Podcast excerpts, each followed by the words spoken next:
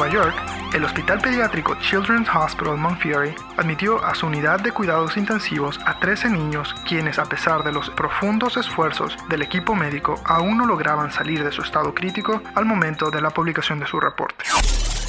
Hola, soy el Dr. Jonathan. Hoy hablaremos sobre los riesgos relacionados con las infecciones del SARS-CoV-2 en pacientes pediátricos.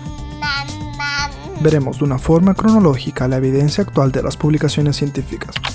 Con este tema no se pretende generar un estado de alarma, sino crear conciencia, prevenir y salvar vidas en esta pandemia de la cual no acabamos de salir.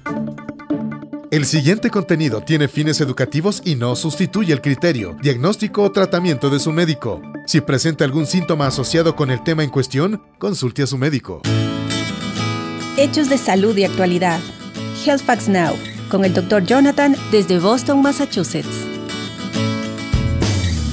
Nos referimos al síndrome inflamatorio multisistémico pediátrico, el cual ha demostrado relación directa a la infección del SARS-CoV-2, mejor conocido como coronavirus. Son muchas las publicaciones sobre el impacto de la exposición al virus y su implicación en la salud. El pasado 12 de enero, las autoridades de salud de Wuhan publicaron sus resultados acerca del material genético viral. Con esta información, lograron realizar pruebas epidemiológicas entre el 16 de enero y el 8 de febrero que permitieron documentar el progreso de pacientes menores de 19 años. No obstante, tan solo cerca de un tercio de los 2.135 casos reportados fueron diagnosticados con resultados positivos de PCR, y los restantes dos tercios fueron diagnosticados en base a sus síntomas en adición a un historial de exposición al virus. En este reporte presentaron que un 4.4% de pacientes fueron asintomáticos, 51% de pacientes presentaron un cuadro leve, el 38% presentó severidad moderada y el 6% de los pacientes se encontraron en un estado severo o crítico. Los pacientes que se caracterizaron como leves presentaron una sintomatología muy similar a la de una gripe común. Por su parte, los pacientes de severidad moderada presentaron evidencia de un proceso infeccioso pulmonar en estudios de imagen como rayos X o tomografía computarizada mientras que los pacientes en grado severo recibieron algún tipo de soporte vital incluyendo terapia de oxígeno. Este artículo anteriormente presentado por el Centro de Control de Infección de China fue publicado en la Asociación Americana de Pediatría. Al contrastar la evidencia en pacientes adultos, la proporción de niños afectados por el virus es significativamente menor. Sin embargo, en el análisis de estos resultados se determinó que los infantes menores de un año presentaron un riesgo significativo de contraer una infección más grave en comparación a los adolescentes. Posteriormente, en una publicación basada en 171 pacientes pediátricos, también de Wuhan, se confirmó el escenario clínico de una infección muy similar a gripes virales estacionales o de temporada de invierno en los Estados Unidos. Este artículo fue publicado por el New England Journal of Medicine el 18 de marzo.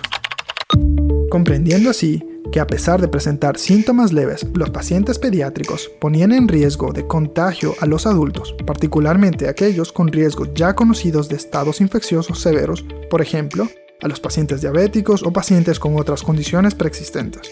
Italia, por su parte, muy exitosamente logró que tan solo el 1% de sus pruebas positivas fueran de pacientes menores de 19 años. Y nuevamente, el New England Journal of Medicine publicó los resultados de 100 pacientes pediátricos con resultados positivos de PCR entre el 3 al 27 de marzo, donde el promedio de edad fue de 3 años y la fuente de exposición del 55% de estos niños ocurrió fuera del núcleo familiar o de una fuente desconocida.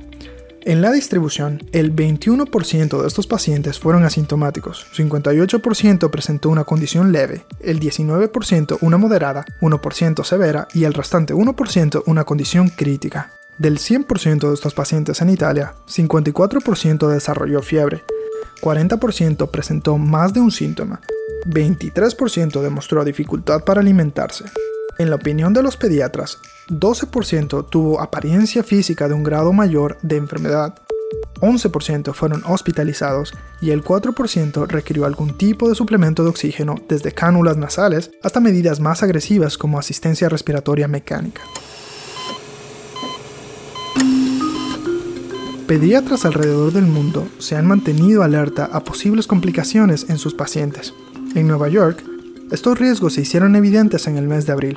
En esta ciudad, el Hospital Pediátrico Children's Hospital Montefiore admitió a su unidad de cuidados intensivos a 13 niños quienes a pesar de los profundos esfuerzos del equipo médico aún no lograban salir de su estado crítico al momento de la publicación de su reporte. Varios pediatras han reportado algunos síntomas menos comunes como cambios en la piel, enrojecimiento en los ojos o pérdida del olfato o del gusto, también visto en algunos pacientes adultos, lo cual podría explicar la pérdida de apetito de algunos infantes.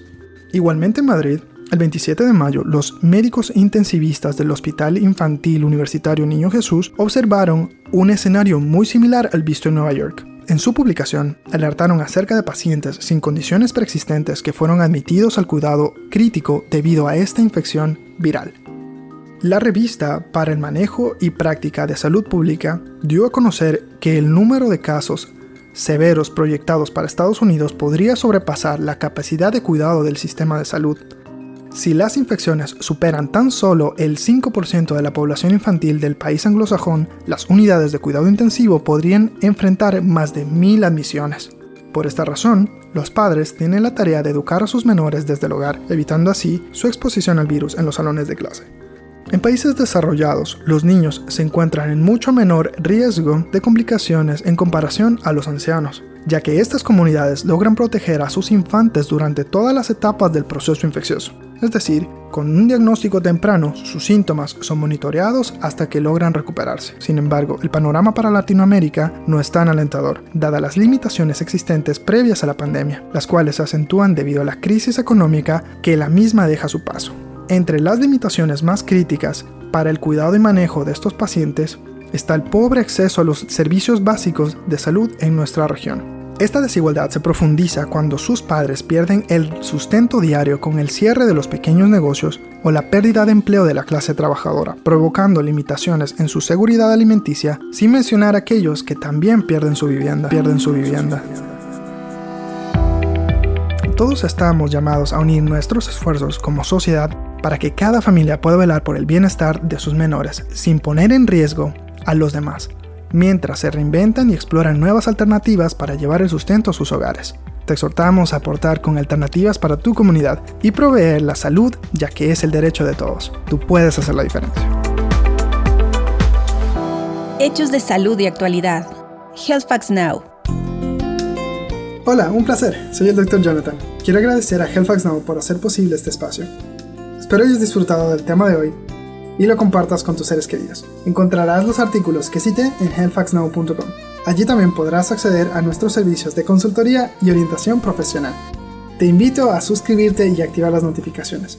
No olvides dejarnos tus opiniones y preguntas en los comentarios.